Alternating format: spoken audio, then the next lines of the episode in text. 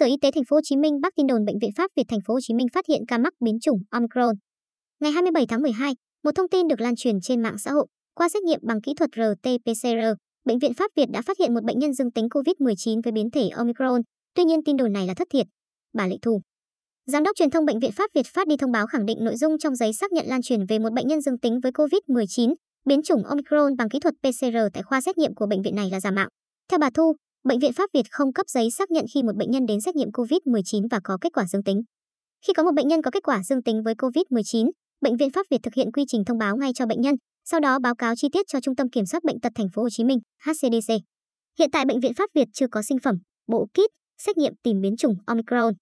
Chúng tôi đang đăng báo cáo cho các cơ quan chức năng, đồng thời gửi thông cáo báo chí và điều tra nguồn giả mạo, bà Thu nói. Trước đó, nguồn tin từ Sở Y tế thành phố Hồ Chí Minh cho hai bệnh viện Pháp Việt vừa có báo cáo nhanh về trường hợp nêu trên.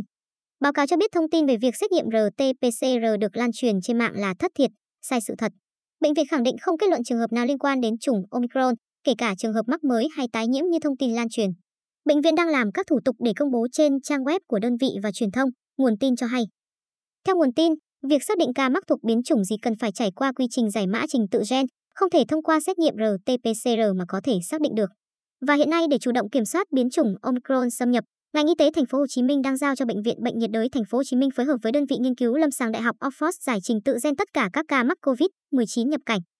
Trao đổi thêm, TSBS Nguyễn Văn Vĩnh Châu, Phó Giám đốc Sở Y tế thành phố Hồ Chí Minh cho hay muốn biết ca mắc thuộc biến chủng gì phải giải mã trình tự gen.